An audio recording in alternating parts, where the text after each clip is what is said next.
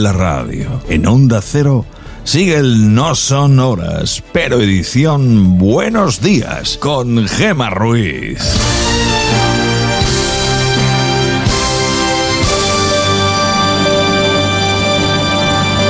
Son las 5 y 6 de la mañana, 4 y 6 en Canarias. Buenos días.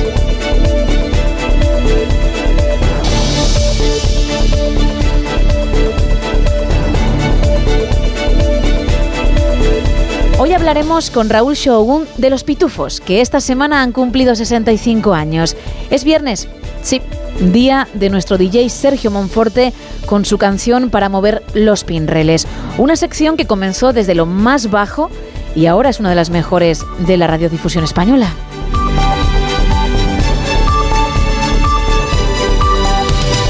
Además, como cada día, repasaremos la actualidad y de hecho comenzamos ya con el tiempo, con día de lluvia en el norte, pero termómetros altos y sol en el resto. Isa Blanco, buenos días. Buenos días, Gema. Hace unos días, además, habla, pasábamos mucho frío en algunos puntos de la península y ahora, desde la Agencia Estatal de Meteorología, avisan que vamos a vivir durante los próximos días un episodio de temperaturas anormalmente altas para esta época del año. No es una ola de calor, pero sí es cierto que va a ser un fin de semana casi veraniego y, como decía ayer, en muchos puntos pasarán la jornada en manga corta. Va a ser un viernes que empezará con cielos nublados, pero a partir del mediodía disfrutaremos de una jornada soleada, excepto en Galicia, donde incluso a primera hora de la tarde se podrían dar unas precipitaciones débiles en el oeste gallego. Hoy el paraguas y el chubasquero lo podemos dejar tranquilamente en el coche o en casa porque no será necesario. Pero aunque hablemos de día soleado y de mejores temperaturas, hay que seguir atentos a los avisos activados en la web de la EMED, porque una jornada más, el gran protagonista es el viento. Tanto las costas del Cantábrico como la gallega tiene avisos por fenómenos costeros y en Aragón, oeste de Cataluña, Comunidad Valenciana, este andaluz y Murcia, el viento será muy intenso con rachas que van a alcanzar los 80 kilómetros por hora. En cuanto a las temperaturas, hoy 10 de marzo en Castellón los termómetros llegarán a los 30 grados, 27 en Alicante, Murcia también 27, 23 en Oviedo, 22 en Logroño. El sábado vuelven las lluvias al norte peninsular, en el resto del país tendremos un fin de semana de sol y de calorcillo. Desde luego, gracias.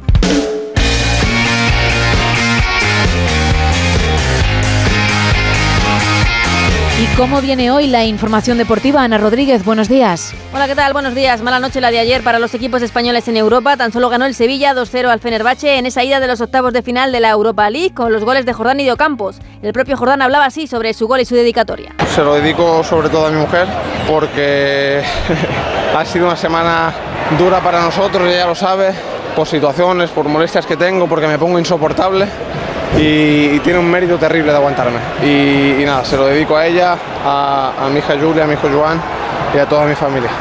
En el resto de partidos, de debacle del Betis, que cayó 4-1 ante el United, eh, que deja la eliminatoria prácticamente sentenciada, como así reconocían los jugadores verde y blancos. Este Sayoce en Radio Estadio Noche.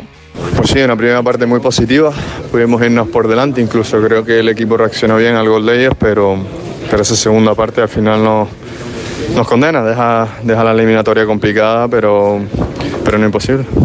Derrota también de la Real Sociedad 2-0 ante la Roma en un partido en el que Imanol, el entrenador Donostierra, dijo directamente que esos encuentros les quedan grandes. Y en la Conference League, el Villarreal empató en Bélgica, empate a uno ante el Anderlecht. La vuelta de todos estos encuentros el próximo jueves. Además, esta noche comienza una nueva jornada de liga en Primera División con el partido a las 9 entre el Cádiz y el Getafe, importante para la zona baja de la clasificación. Y la liga ha denunciado a la policía el intento de compra de un partido en el año 2017, algo que reconoció uno de los jugadores ayer, Adai Benítez, ex del Girona, en un programa de radio. Y en baloncesto, partido de Euroliga jugado anoche, victoria del Real Madrid 95-91 ante Valencia Basket.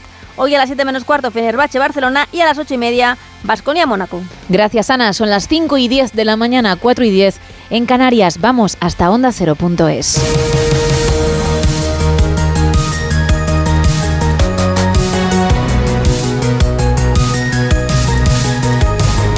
Al menos seis muertos en un tiroteo en Hamburgo, en Alemania. El suceso se produjo ayer en torno a las 9 de la noche, al parecer en un acto religioso. Así lo contaba en la brújula la corresponsal de Onda Cero en el país, Paola Álvarez. Pocos detalles conocemos hasta el momento. La policía lo único que ha confirmado ha sido el amplio operativo policial y que ese autor o autores del ataque siguen huidos. Se ha avisado a los vecinos de la zona a través de sus teléfonos móviles de que existía un peligro mortal, que no debían bajo ningún concepto abandonar sus casas y a aquellos que estuviesen en la calle se les ha pedido que busquen refugio cuanto antes. Repasando lo que decías, efectivamente se dice que ha ocurrido sobre las 9 de la noche en una iglesia del distrito de Alsterdorf, en Hamburgo.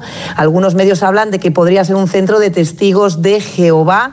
Los medios hablan hasta ahora de al menos esos seis fallecidos. También se habla de dos heridos que podrían estar en estado muy grave. Se desconocen aún detalles o posibles motivaciones de este ataque. Como decimos, parece que él o los atacantes siguen huidos. En estos momentos todas las hipótesis siguen abiertas. A esta hora la policía sospecha que uno de los fallecidos podría ser el autor de los disparos. Y Bruselas da luz verde a la reforma de pensiones de Escribá. El ministro de la Seguridad Social anuncia que ha llegado a un acuerdo y ha convocado hoy a mediodía a los agentes sociales para trasladarles la propuesta que dice garantiza la sostenibilidad del sistema. Caridad García. Desde mediados de diciembre no hay reuniones oficiales y han pasado ya dos meses y medio del plazo comprometido con Bruselas. Los agentes sociales pidieron al ministro que no les llamase hasta avanzar en su negociación con quien realmente debe validar esta reforma. Bruselas y los grupos parlamentarios. Sí, confío. Yo creo que lo que vamos a, presentar yo responde a, lo que hemos nosotros constatado que era necesario en torno de construir un, consenso suficiente. ¿sí? El periodo de cómputo es el elemento central y el más polémico. Asegura Escribá que se trata de atender a las carreras irregulares y sobre todo de ofrecer una alternativa a la reforma del Partido Popular que dice solo quería recortar la pensión de jóvenes y mayores.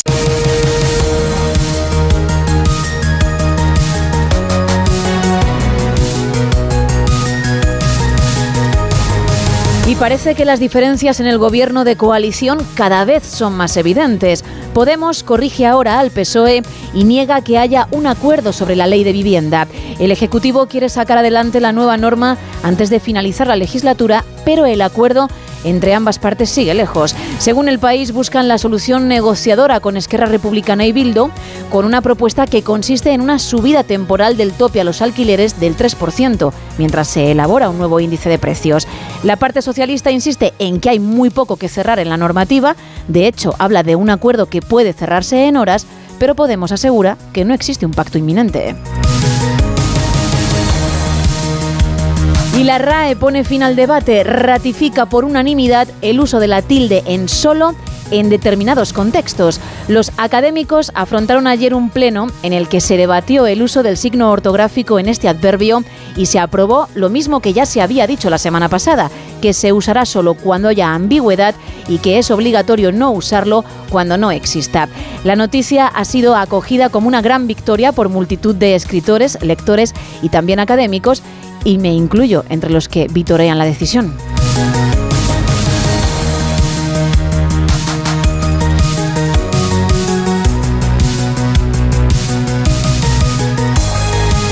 Y seguimos con una sentencia pionera. El Supremo avala que las empresas obliguen a sus trabajadores a fichar en sus pausas para fumar o tomar café. El alto tribunal ha rechazado un recurso de casación presentado por comisiones obreras contra las gasolineras Galp y ha avalado así que las compañías obliguen a sus trabajadores a fichar, como decía, cuando salgan a fumar o a tomar café. El sindicato ya presentó en 2019 en la Audiencia Nacional una demanda contra la empresa en la que pedía que se declarara nulo el cómputo de fichajes de incidencia por ausentarse para fumar, tomar café o desayunar, que hasta ese momento se integraban en la jornada laboral y no se fichaba ni se descontaba. El tribunal rechazó entonces esa demanda y ahora vuelve a hacerlo el Supremo. Y un informe de la ONU sobre drogas sitúa a España como principal productor legal de opio para morfina. Francisco Paniagua en Noticias Mediodía. Su producción equivale a 100 toneladas de morfina, un tercio del global en 2021. Son sustancias que se recetan sobre todo contra el dolor. En cuanto a la cocaína, la ONU señala que su producción se ha duplicado en el mundo hasta las 2.000 toneladas y que tanto su pureza como su tráfico han aumentado un 40% en los últimos 10 años. La Junta Internacional de Fiscalización de Estupefacientes de Naciones Unidas ya viene advirtiendo hace tiempo de la penetración de los cárteles en las instituciones de no pocos países. César Arce es miembro de la Junta. Es altamente probable que los poderosos cárteles ya hayan comenzado a operar en el seno de instituciones públicas y políticas. El crimen organizado ya ha permeado en gran medida la política de muchos países, infiltrándose ellos mismos en los cargos electivos. Alerta el informe de la ONU de que en todos los lugares donde se ha legalizado el cannabis se ha detectado un aumento de problemas de salud relacionados en quien consumen esta droga. Y según la OCU, cada hogar gastará unos 750 euros de media al año en calefacción. Y es que a pesar de que ahora llegan unas jornadas más propias del verano que del invierno, como nos ha contado Isa, aún quedan días fríos que sufrir y es importante saber cómo ahorrar en la factura aplicando la eficiencia energética. Lo contaba Mar de Tejeda en Julián La Onda. Según la Organización de Consumidores y Usuarios, cada hogar gastará unos 750 euros de media al año en calefacción, aunque el precio de la luz hoy, por ejemplo, nos da un respiro. Si queremos ahorrar en nuestras facturas, hay que buscar la eficiencia energética. Nos explica qué es Miguel Ángel Calderón, director del ciclo de carbono de CEPSA. Es la principal herramienta que tenemos para reducir nuestros consumos energéticos en casa. Y además es una herramienta que puede eh, organizarse a partir de pequeños gestos. Entonces, eh, básicamente, lo que tenemos que hacer en eficiencia energética, el primer paso es siempre conocer cuáles son nuestros consumos, cuál es nuestro consumo de electricidad, a qué horas consumimos más o menos, cuáles son nuestros consumos de gas natural y a qué horas consumimos más o menos, y cuáles son nuestros consumos de combustibles en los vehículos que utilizamos en casa. O sea, saber lo que consumimos para trazar un plan que sea un plan de ahorro, ¿no? Es una clave segura lo de controlar la temperatura, ¿no? Del ambiente. tú lo has dicho, Julia, has dado en el clavo para empezar a establecer nuestro plan de eficiencia energética. Debemos estar en un entorno agradable, que no supere los 20 grados, pero hay más trucos. Eh, consumir energía eléctrica renovable, eh, consumir biogás, tener una caldera que consuma un poquito menos, a lo mejor tener una caldera eléctrica o tener una caldera de gas, ver cuál de las dos tiene un menor consumo.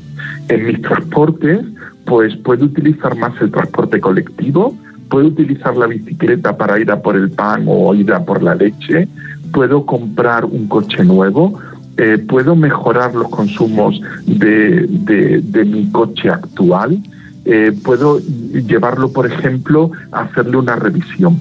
Todo eso, todas esas pequeñas medidas que podemos hacer, pueden reducirnos el consumo del gas, el consumo de la electricidad o el consumo de nuestros combustibles. Pequeños gestos como desenchufar los dispositivos eléctricos puede proporcionarnos hasta un 10% de ahorro en la factura. Y ojo con cubrir los radiadores, por ejemplo, porque estamos obstaculizando la salida del calor.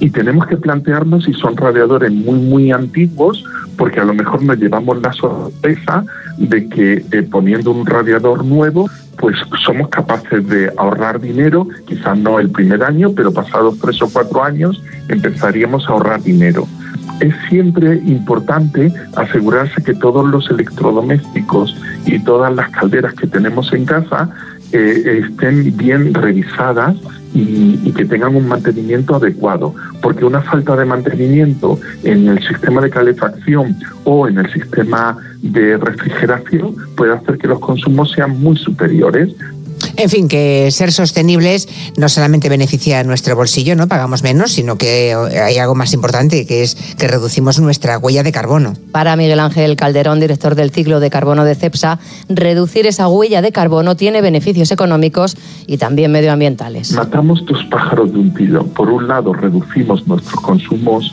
eh, eh, de gas, electricidad y combustible en nuestro hogar y por otro lado ayudamos a la sostenibilidad del planeta y a conseguir el objetivo de ser neutros en carbono.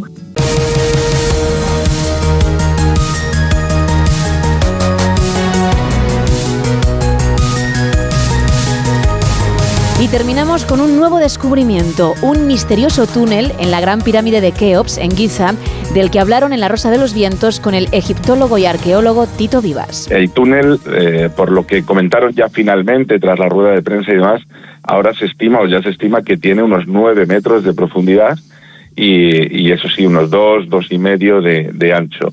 Eh, este túnel tiene varias peculiaridades. Lo primero, ¿dónde aparece? Porque aparece, digamos, en la puerta de entrada, en la puerta principal de acceso a, la pirámide de Keops, teniendo en cuenta una cosa muy curiosa, y es que la, pirámide de Keops, como cualquier otra pirámide o como toda tumba, eh, no está construida para entrar en ella. ¿no? Siempre hablamos de la, de, la, de la entrada o del acceso a la pirámide cuando yo creo que deberíamos hablar de la salida, la salida de la pirámide, porque si tiene alguna función a estos corredores, son eh, esa función es la de facilitar que el alma del difunto salga de la pirámide, ¿no? Y, y, eso explicaría los ángulos de inclinación y demás. Bueno, pues este túnel o este espacio o esta cavidad o esta habitación se ha encontrado detrás de esa salida principal o entrada principal, como la queramos llamar, a la, a la gran pirámide. Eh, por tanto, forma parte del complejo de, túneles y cavidades que ya se conoce hasta la fecha. Simplemente hay que añadirle una más. Ahora sí, ¿cuál es realmente la función de, esta, de esta habitación o de esta estancia? Si habéis visto las fotografías o la gente ha podido ver las fotografías eh, que se han hecho públicas o el vídeo que se ha hecho público, es, es un túnel muy, muy extraño, eh, no solamente por la, por la disposición, sino porque tiene una serie de, características que lo hacen peculiar. El primero es que tiene el techo formado a dos aguas, como si fueran eh, un triángulo, con dos piedras que se han apoyado formando un, un triángulo. Y la segunda característica es que ni suelo ni paredes están perfectamente pulidos ni están tallados.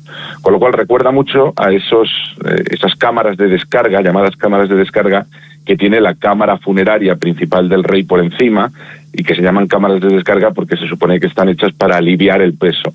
Por lo tanto, lo interesante de este descubrimiento es que quizás lo que esté apuntando eh, sea no el propio hecho de que, lo, de que el agujero o la cavidad importante sea esta, sino la que pueda estar por debajo de esta. Y yo creo que eso es verdaderamente la gran pregunta. ¿Hay algo más por debajo de este agujero? Y si hay algo más, eh, bueno, pues si forma parte como de, lo que sería el acceso principal eh, de los túneles que conocemos hasta la fecha.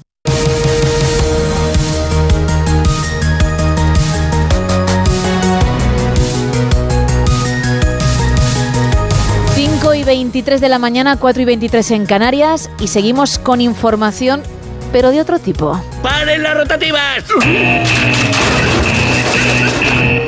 Vale, ya pueden arrancar.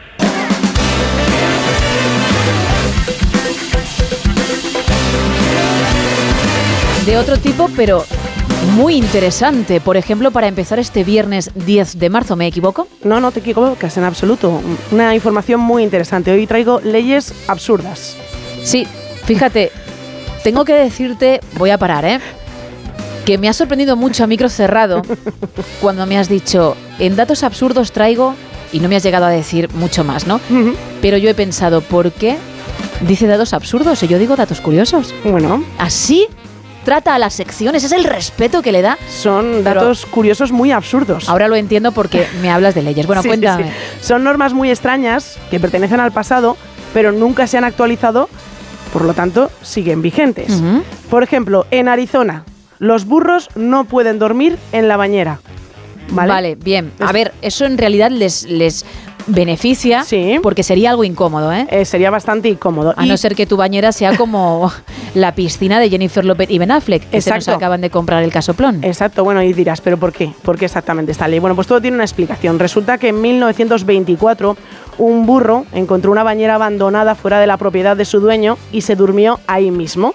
Mientras dormía, una presa cercana se derrumbó provocando una inundación repentina Uy. y el burro lamentablemente fue arrastrado por las aguas. Vaya. El gasto y los riesgos de rescatar al pobre animal dieron origen a esta ley. Al burro, evidentemente, le sacaron de la bañera vivo, pero la, allí dijeron, se acabó. Que no vuelva a pasar, que no, sea a que a otro le dé por estar aquí porque es cómodo o ellos entienden que lo es y se lía. Así que dijeron, en Arizona los burros no pueden dormir en la bañera. Pero es que ahora nos vamos en Australia. Es ilegal en este, en Australia, interrumpir una boda. Ilegal en el sur de Australia interrumpir intencionadamente cualquier servicio religioso, que puede ser una boda, un funeral o un bautizo, se considera un delito, por lo que te puede caer una gran multa e incluso puedes terminar en prisión durante dos años. Vaya. Así que a lo mejor la típica frase que escuchamos en las películas y en las series de que, que alguien hable o calle para siempre en Australia todo el mundo silencio. Que todo el mundo tenga claro lo que quiera decir antes del evento. Sí, y que sepa que si dice algo... Antes del acto sí, pero después ya no. Después, o durante, no puedes decir absolutamente nada. No se puede entrar en el Parlamento británico con una armadura. Esto, más a ver, a mí me parece una ley que... A ti te fastidia porque tú eres de, ropa cómoda, de ¿no? Ropa cómoda. así. Me gusta ponerme armaduras de vez en cuando y entonces voy a ir, a, ya que estoy de una vuelta por allí de turismo, digo, pues voy con mi armadura al Parlamento británico. Sí, porque además precisamente para hacer turismo, que es cuando más cómodo debes ir, entiendo que que debe ser la leche, ¿no? Sí, y además en verano, que es cuando más viajamos, pues una armadura es lo mejor. La ley que prohíbe llevar armadura o acudir armado al Parlamento, porque tampoco se puede ir armado, fue promulgada en 1313 durante el reinado de Eduardo II de Inglaterra y sigue en vigor hoy en día. Así que mucho cuidado, nada de armaduras para entrar en el Parlamento británico. Y tengo una más. Es ilegal pagar con demasiadas monedas en Canadá. Es decir, que la calderilla está prohibida en Canadá, como lo oyes. Si haces un pago de más de 10 dólares, es ilegal pagar con más de una moneda según la ley de moneda de Canadá. Es decir, que cuando nosotros aquí en España tiramos de las monedas de cobre para a lo mejor esos, ese euro y decir, bueno, pues voy a quitarme todas esas monedas de cobre, en Canadá no lo puedes hacer. En Canadá si es... Bueno, tú has vivido allí, esto ya lo conocías, entiendo. Pues la ¿Ah, verdad, es que no, la verdad es que no me podía haber metido en un buen lío. me gusta que lo aprendas a toro pasado, Isa, porque esa es la grandeza de la vida, ¿no? Sí, menos. Cuando no es necesario, sí, sí, ahí está la clave. Fíjate, pero me dieron un dato muy interesante allí. Me dijeron, Isa, todo lo que puedas, págalo con tarjeta. A lo mejor, a lo mejor, sí, sí, me quité de un problema porque yo no conocía esta ley tan absurda que me hubiese metido en más de un problema estando allí. ¿eh? Si nos escuchas desde Canadá y no lo sabías, al igual que Isa, o estás a punto de marcharte, toma nota. Gracias, Isa. Son las 5 y casi 28 de la mañana, 4 y 28 en Canarias. Y viene él. Llegó el fin de semana, no te quedes con la cana, sacúdete, que se acabó el estrés, mueve lo que, desconectate, que se acabó el estrés, mueve lo que, desconectate. Rubén Bartolomé, muy buenos días, hombre. Muy buenos días. Ha llegado el viernes, ¿eh? ¿Has visto y decías que no. Sí, Pero bueno. es que el lunes llegará pronto para quien trabaje el fin de semana. El lunes llegará ¿Qué pronto. te está también. pasando? Hombre, para quien trabaje el fin de semana. Nosotros estamos dedicados ya a centrarnos en disfrutar. Pero a lo mejor el que curre el fin de semana, No el lunes ya. también tiene que venir, ¿eh? A lo Bueno, mejor, cuidado, alguno, ¿eh? Uno o dos, uno o dos. Cuidado. Puede haber. Uno o dos o, o tres, quizá a lo sumo. Que yo conflictos no quiero ninguno. Ya empezamos. Pero tampoco cosa- me gustaría- amargar- la cosa es amargar el momento. No, no, no, tampoco- es la- no, no, cada, no, tú eres como eres, oye, pues ya, ya es tarde, ya eres muy mayor para cambiar. Persona Ya cuando uno ha vivido varias décadas, pues ya, ya no, o sea, los cambios ya pues los lleva peor. oyente que estás al otro lado y que trabajas sábado domingo y también te va a tocar el lunes, quizá el martes y el miércoles estoy contigo. Yo sí me acuerdo de ti. Rubén, cuéntame qué vamos a poder escuchar a partir de las 6, las 5 en Canarias en más de uno. Pues mira, quedan justo 31 minutos, va a ser- en ese momento cuando lleguen las 6 de la mañana, cuando levantemos como siempre la persiana, para contar las tres historias con las que arranca el día. La primera es la vorágine, las prisas eh, legislativas que le han entrado al gobierno después de mostrarse como un, un ejecutivo, un gobierno de coalición claramente dividido, eh, viéndose pues esos insultos desde la parte morada al PSOE en la reforma, en el debate esta semana en el Parlamento respecto a la reforma propuesta por el Grupo Socialista de la ley del solo sí es sí, viendo las manifestaciones que se hacían el día 8 de marzo, las manifestaciones de la parte morada, de algunos miembros de la parte morada, precisamente recriminando esa posición del PSOE respecto a la ley ideada por Irene Montero, bueno, pues ahora Oye, todo es paz, todo es paz, todo es armonía, o esa es la imagen que se, que se quiere dar. ¿Y cómo? ¿Cuál es la manera de hacerlo? Pues mm, acelerando posibles acuerdos en cuestiones que llevaban meses eh, atascadas. Por ejemplo, en pensiones, en materia de pensiones. Eh, anunció ayer el ministro Escriba que el acuerdo ya es inminente. Durante todo el día estuvo ahí Podemos diciendo que sí, que no, que sí, que no. Bueno, al final es que sí. Em, se explica ya eh, hoy en los diarios algunos detalles de la parte más mm, engorrosa de este asunto, que es cómo se iba a hacer el cómputo para calcular las pensiones. Ahora mismo está en 25 años y mm, la propuesta inicial de Escribá era aumentarlo a 30 y que se pudiera elegir entre o descartar los, los dos eh, peores años eh, cotizados, bueno, pues la propuesta que ha contado con el acuerdo y con el apoyo de Podemos y también dice el ministro de Bruselas es que cada uno puede elegir. Que cada uno puede elegir y al que le vengan mejor 25, o sea, lo que haya ahora, pues que se quede con 25 y al que le venga mejor ampliar sus años, eh, el cálculo de su pensión, ampliando esos años de cotización, bueno, pues que también lo haga. Es decir, pues mira, la solución mágica era que cada uno elija lo que quiera. Además, también se anuncian acuerdos inminentes en, en materia de vivienda. Aquí es verdad que está mostrándose un poco más receloso Podemos, incluso en la ley Mordaza, la semana que viene va a llevarlo definitivamente la reforma propuesta el PSOE, aunque en esto no tiene el acuerdo aún cerrado ni del partido con el que forma gobierno ni con ni el de sus socios, el apoyo de sus socios en el Parlamento. Más asuntos. El caso Cuarteles. Se van conociendo más cosas, informan en los diarios varios asuntos. Por ejemplo, mm, 3 millones de euros era lo que se podría haber desviado. Cuenta hoy el, diario El País que en algunos de esos contratos, 200 contratos de obras menores con las que se reformaba eh, los cuarteles, eh, las comandancias de, de la Guardia Civil, eh, y todos adjudicados a la misma persona, el empresario canario conocido como Mon, pues en algunos de esos contratos el desvío llegaba al 80%. Claro, luego se decía, contábamos ayer que en, algunos, en algunas obras pues no aparecía nadie ni con la pintura que mm, cuando había que pintar una, una pared. Y luego tenemos el, el acuerdo en la RAE.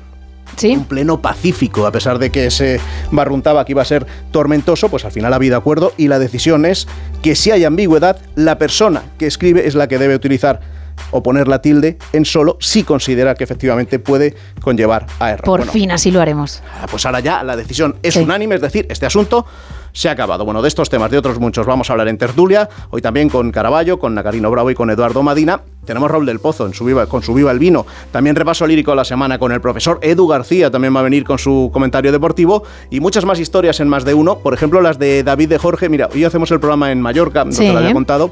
Y Robin Food va a dar la receta de un arroz con sobrasada. Quita el sentido, dice, así que...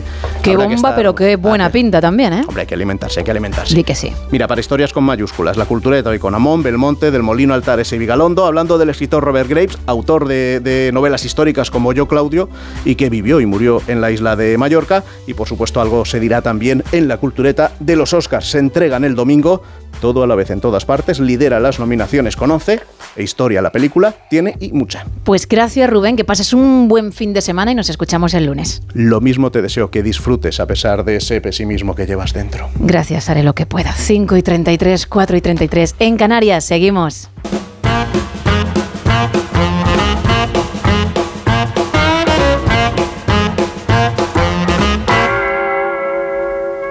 Viernes, ¿eso qué quiere decir?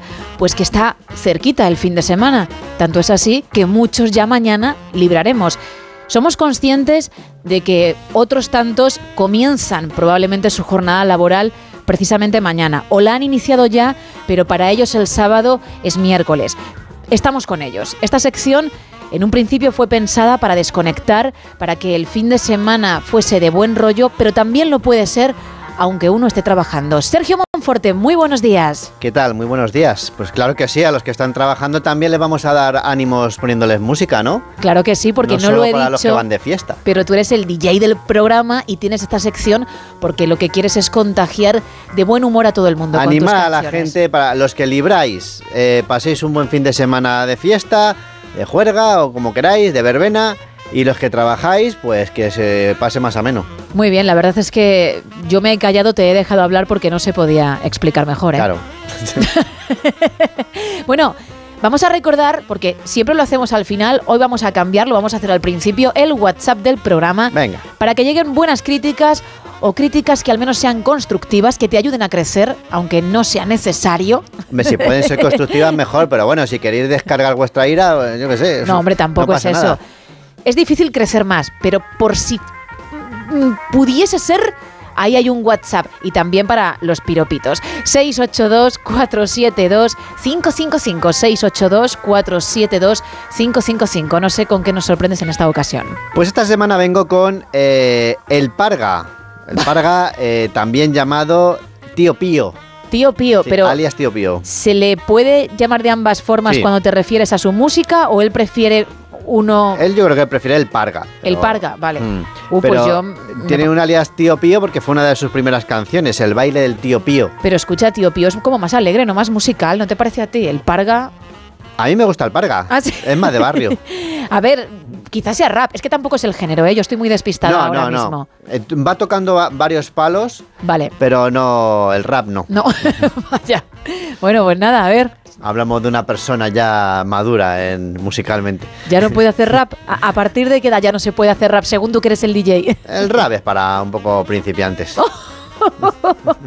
Hombre, teniendo en cuenta la calidad que, que pinchas tú aquí, pues se puede entender lo que dices. Calidad alta, quiero decir. ¿no? Hombre, Claro. por supuesto. Pues eh, traigo al Parga con una canción que se llama El canto del gallo, que es una canción que, que sonó mucho en el verano del 2009. El verano del 2009 eh, fue un año muy, muy prolífico para canciones del verano. Hubo Y- muchas canciones del verano interesantes. Que tienen que ver con aves, lo digo por tío Pío, ahora el canto del gallo. No sé si a lo mejor esa temática es la que funciona. Es simplemente casualidad, yo Ah, creo, ¿eh? vale. Es casualidad.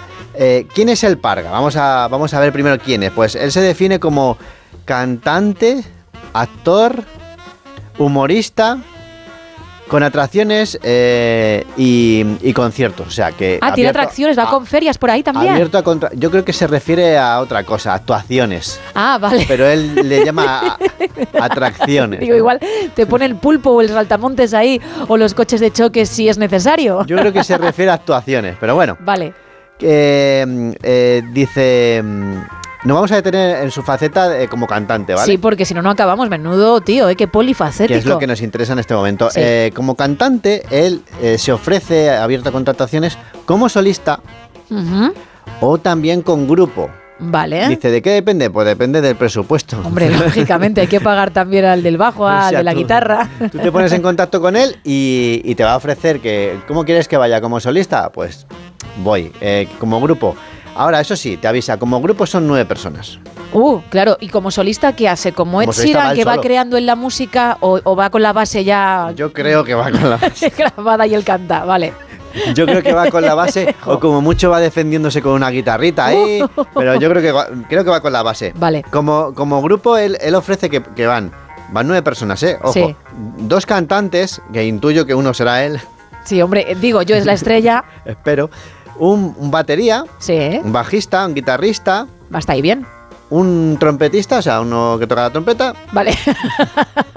dos bailarinas Bueno, performance, me parece bien también. y el noveno quién es y esto es que me ha encantado, ¿eh? A ver, el utillero. Técnico de sonido. Bueno, bueno, producción mm, de, de Grammy ya, ¿eh? Y yo le tengo que agradecer al, al Parga que, que se acuerda de, De la figura importante. de mi profesión. ¿Vale? Evidentemente, no por- somos, no porque si somos no, muebles. No, no, claro que no. No te pongas a llorar. Entonces el Parga dice, yo voy, pero yo voy con mi técnico de sonido. ¿eh? Es, es parte del grupo. Es que es importante que haya una confianza con ese técnico de sonido que sabe lo que tú quieres, Claro. que sabe lo que le vas a pedir para y, que la cosa quede bueno, bien. Que incluso pues, le puede gritar. De verdad. Hay confianza. No, hombre, pero- Súbeme la voz. no- no me oigo. Claro, le puede decir no me oigo o incluso el técnico dar ideas, que a lo mejor también forma parte del espectáculo y hay mucho de él ahí. Puede ser hasta su manager el técnico. Claro, ya que se pone. Eh, ¿Qué más? Bueno, son total nueve, vamos, ni la Kelly Family, ¿eh? O sea, hay que pagarles a todos. Sí. Por Entonces, eso mm, seguramente haya menos actuaciones de los nueve que de uno. Vamos a ir ya al grano. Vale. Eh, el canto del gallo, Sí. canción que se presentó como canción para el verano 2009. Vamos a ver de qué trata. Venga. Trompeta, ahí sí que estaban los nueve, ¿eh? Bueno, esto él puede ir solo, ¿eh? Bueno, y claro. hacer esto también. Y lo han grabado antes, sí. Claro, claro.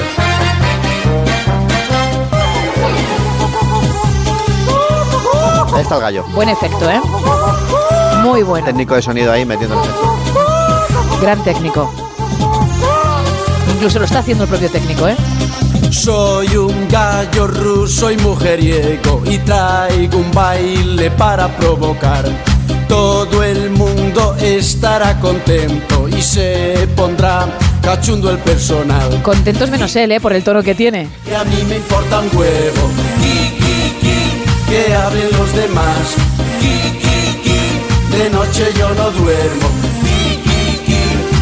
Pongo a bailar, bailar, bailar. Ahora, ¿no? Chin. Y, ahí, ahí, ahí acaba la primera parte de la canción. Ay, esto es el freestyle. Me gusta porque cuando esperas el, el estribillo Esto es el interludio. es para que tú te liberes y hagas No, lo que tú quieras. No, aquí es para bailar ya. Claro, claro. Iba yo enganchado Segunda parte. una gallina paseando fuera del corral y se acercó un perro policía que me dijo aquí no puede estar. Es un Peppa Pig para adultos, ¿no? Por los animales. casi. Sí, algo así, ¿no? Por los personajes que saca. Bueno, el gallo es el principal. Sí, hombre, claro. Y me pongo a bailar, bailar. Fíjate, y aquí. La subida, la subida. Y cada uno a su bola. Pues esta básicamente sería la propuesta. Luego ya vosotros elegís si lo queréis como solista. Yo me gastaría un poquito más de dinero. Yo también. Porque yo creo que merece la pena ver al trompetista y demás. Hombre, y las bailarinas. Igual te lleva hasta un gallo. Las bailarinas te pueden enseñar los pasos para Claro, claro, poder porque bailar convenientemente Esto esto. lleva bailecito. Hombre, Claro. él cuando va como solista, yo creo que también ¿Sí? baila un poco. Yo creo que sí. Ni Madonna en sus mejores años ha podido aguantar bailando y cantando a la vez. Yo o creo que sea algún pasito dará, algún pasito de, de baile, Pues del baile mis, este. sí, mis respetos, ¿eh? Es el parga. El tío, el tío Pío. Y me pongo a bailar, bailar. Aquí estaba, estaba lleno el concierto, ¿eh? Que a mí me importa Sí. Lleno de gente. ¡Hala, mira cómo aplauden! Que hablen los demás. Ki, ki, ki. De noche yo no duermo. Ki, ki, ki. Y me pongo a bailar. Oye, si Alaska y Dinarama lo petó con a quién le importa, porque él no puede decir me importa un bledo lo que piensen los demás, que es lo que acabamos de escuchar, y que cada uno baile como le dé la gana? Ah, Me claro parece un buen sí. mensaje, ¿eh? Claro que sí, libertad total para el parga. Sí, y para su público. Bueno, no se puede decir que no se pueda bailar con este tema. No se puede decir que no hayas traído algo animado para efectivamente venirse arriba al fin de. Es ¿eh? lo que buscamos. eh, Llega el fin de semana y casi siempre voy a traer canciones animadas, aunque a veces he traído alguna baladita. Pero es que las baladas también son necesarias. Sí. A veces hay que ponerse tierno, ¿eh? Claro. claro. Pero no Que- será este fin de. No, este fin de fiesta. Y sobre todo, que cada uno baile como, le venga en quiera. gana. Libertad para el parga. Gracias, Sergio. De nada, adiós. Que hablen los demás. Bueno, yo creo que es suficiente ya, ¿eh? 5.43, 4 y 43 en Canarias, cambiamos de sintonía.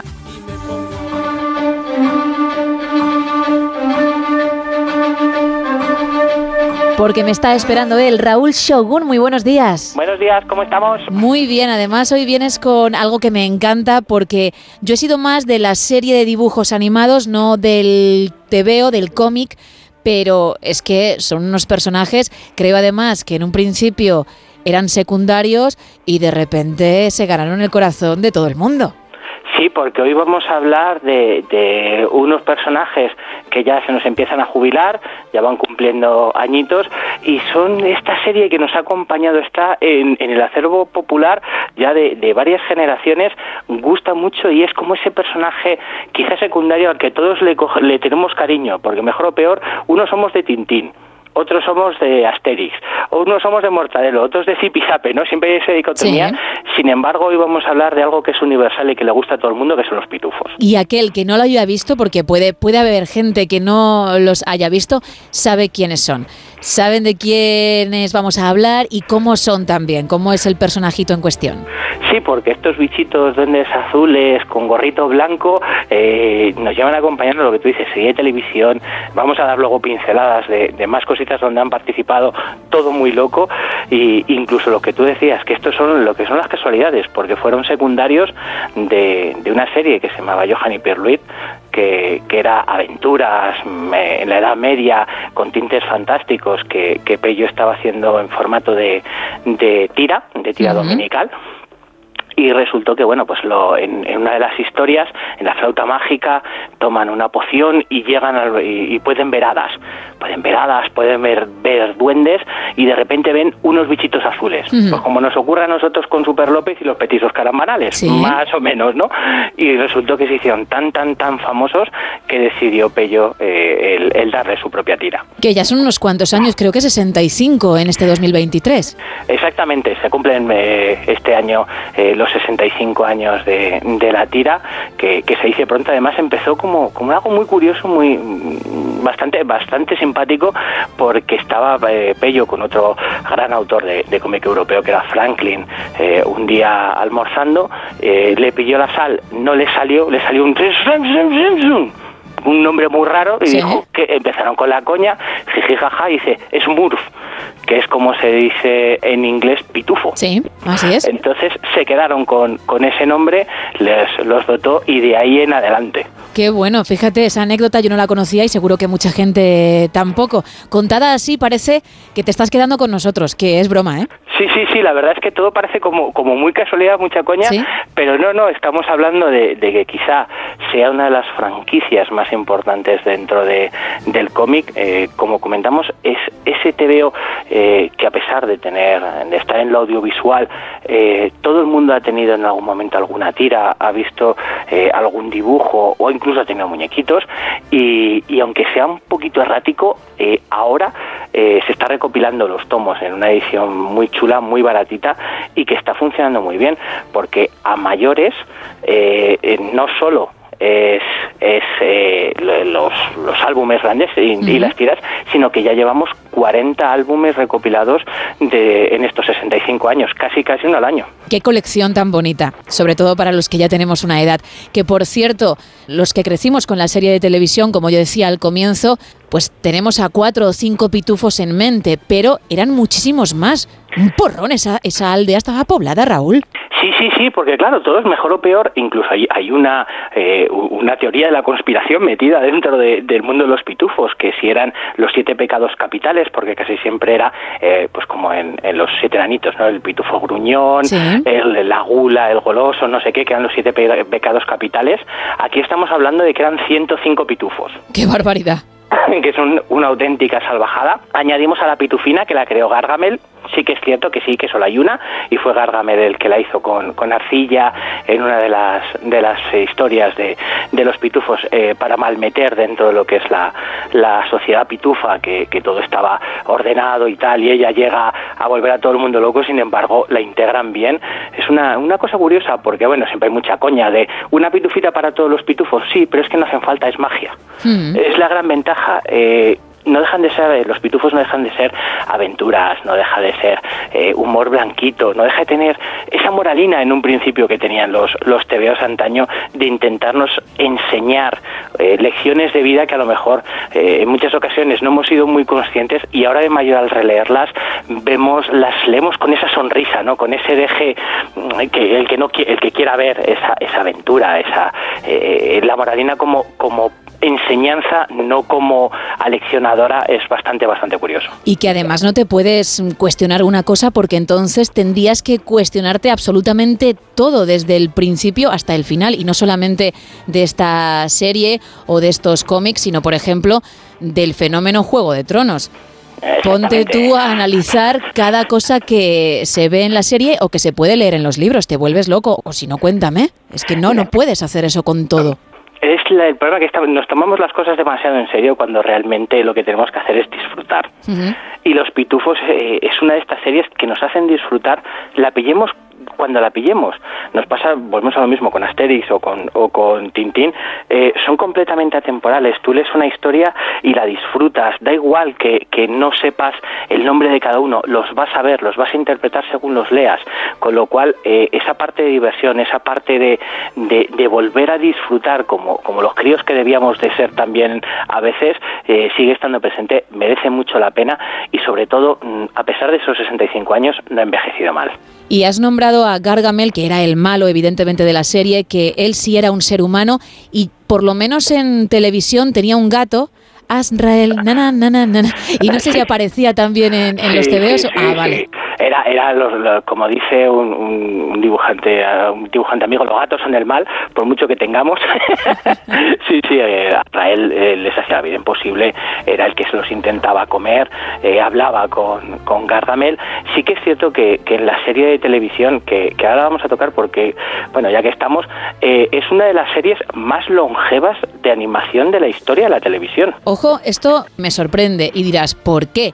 Bueno, pues porque creo que alguna vez te lo he comentado a ti y si no lo he contado en antena, yo de pequeña, como todo el mundo, veía a Heidi, veía a Marco, las series que emitían y me parecían eternas y cuando mm, ya con cierta edad me ha dado por comprobar cuántos capítulos tenían, pues me he quedado alucinada porque a lo mejor eran 48, 53, poco más.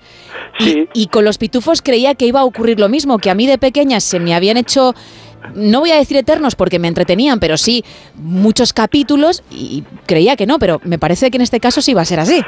Sí, sí, sí, porque junto a, a otros grandes como los Picapiedra eh, ha sido tan longeva como que tenía 421 Uh. episodios. ¡Qué barbaridad! La serie, la serie empezó de- en el año 81 y acabó en el año 90, que no, no fue no fue baladí, lo que tú dices. Eh, mm, Heidi y Marco fueron 52 episodios. Sí, sí, que se hizo eterno hasta que Marco llegó donde tenía que llegar y Heidi otro tanto. Pero estos no, estos, oye, 400 y pico capítulos dando el callo. Sí, sí, además Hanna Bárbara, que, que fue la, la, la precursora, le sacó bastante partido, funcionó muy bien. Aquí en España la, la- la trajeron doblada de- desde México, que fue donde primero, donde primero se emitió, y fue uno de estos grandes éxitos que se sigue manteniendo, se sigue reeditando y se sigue emitiendo. Y, y sigue funcionando, pero si es que además tuvieron películas e incluso música, ¿no? Bueno, lo de música lo sé porque yo he llegado a escuchar éxitos de mi época a finales de los 90, pero versionados por los pitufos.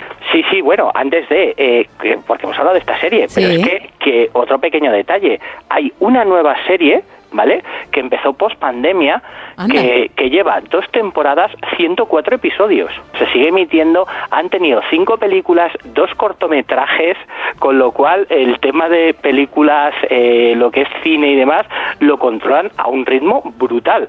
Y dices tú, los pitufos de tu época, los pitufos maquineros, cuando Claro, salíamos de es verdad, exacto. Los pitufos, yeah, todos juntos, que era el éxito de Everybody, de los Backstreet Boys en aquella época.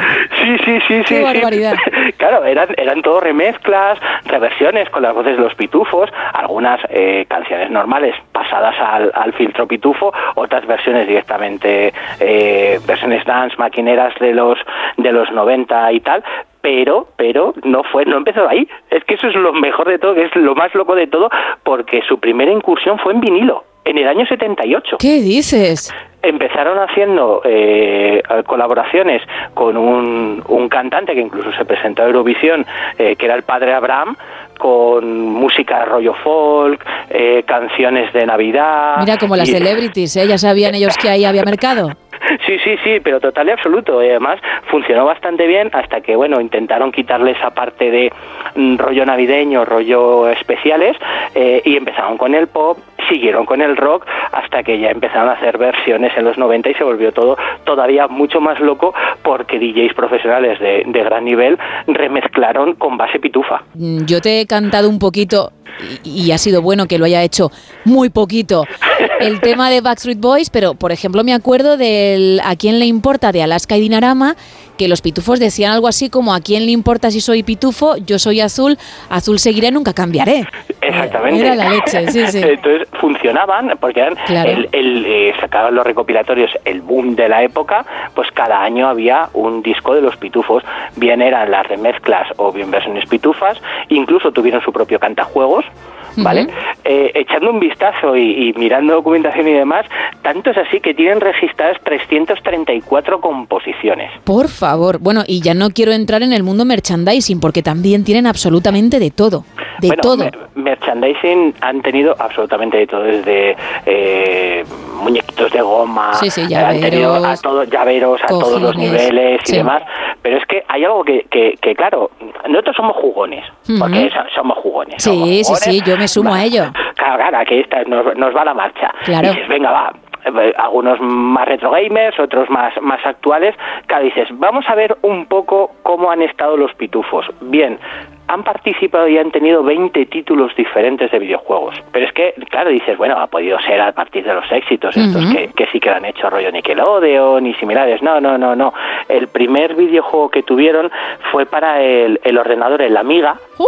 El Amiga, que, que todavía por ahí lo tengo funcionando. ¿Qué me dices? con- Menuda reliquia, eso cuídalo bien, ¿eh? ¿Cómo lo empaño?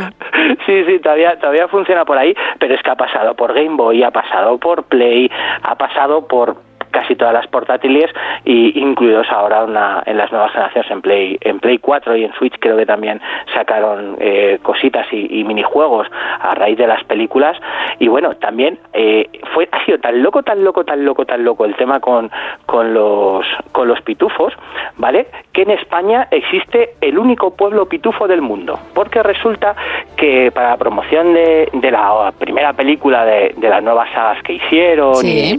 y, y demás pues eh, cogieron y fueron a Júcar. ¿Vale? Eh, cerca de la serranía de, de Ronda, ¿no? Hablar es un pueblo con 200 habitantes, en Málaga y tal, y dicen que es la primera fábrica de hojalata de, de España. Pues les hablaron con ellos para poner todas las casas azules. Continúa así en la actualidad. Gustó tanto, funcionó tanto, fue un reclamo publicitario y turístico tan bueno para el propio pueblo que se ha quedado así. Y estamos hablando de eso, de, de la precuela 3D que, que se hizo y, y funciona muy bien. Pues ya te digo, eh, además viendo el 18 de, de diciembre de 2011, eh, prorrogaron la, la acción y será completamente azul. Oye, como reclamo y porque incluso a lo mejor el pueblo es hasta más bonito. Sí, sí, es bastante curioso, la gente puede cotillar fotos y, y la verdad es que es bastante bastante divertido, porque claro, no deja de ser un pueblecito en, Sí. enclavado con el verde y ves pues eso, los, los techados de, de color marrón anaranjado y todas las casas azules, todas las paredes azules, llama muchísimo, muchísimo la atención. Que Cuco, que por cierto hemos hablado del azul, hemos mencionado a las criaturitas, pero no hemos dicho nada del gorrito. y Yo creo que también tiene un significado, ¿no? Sí, tiene un significado bastante bonito y, y a mí me gusta mucho porque, bueno, el, el gorro y la forma del gorro eh, está pensado y está hecho adrede, es un símbolo que, que significa libertad. Eh, en la antigua Roma se utilizó y se utilizaba para que los que eran ciudadanos libres, eh, eran liberados y tenían ese estatus, se ponían ese gorro para demostrar y decir que, que eran hombres libres. También ocurrió en Francia, se utilizó ese tipo de, de gorros para reivindicar la, la libertad y, y, el- y la lucha contra la opresión. Pues qué bonito homenaje, Raúl Shogun, les has hecho. Estarán orgullosos de ti. Que lo que sí, que sepas. si, no, que si no luego por la noche los que tengo por aquí, si me pasa como en Toy Story y cobran vida, me asusta un poco. Hombre. Que mejor, que mejor tenerlos contentos. Y que no te van a dejar descansar y qué quieres que te diga si no se arranca el día en condiciones, leche. Por eso, por eso, por eso. Luego me hago en el café o vete tú a saber, me lo cambian por sal, la azúcar, quita, quita, quita. Sí, que hay algunos que tienen muy mala baba. Pues no se pueden quejar, ha quedado muy bonito. Muchísimas gracias, Raúl, y dentro de siete días más. Disfrutar el fin de...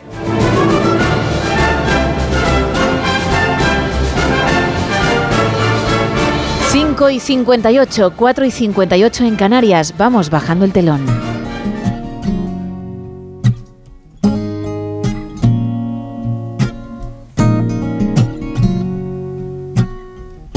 Gracias Isa Blanco, Sergio Monforte, Ana Rodríguez, Raúl Shogun y Rubén Bartolomé.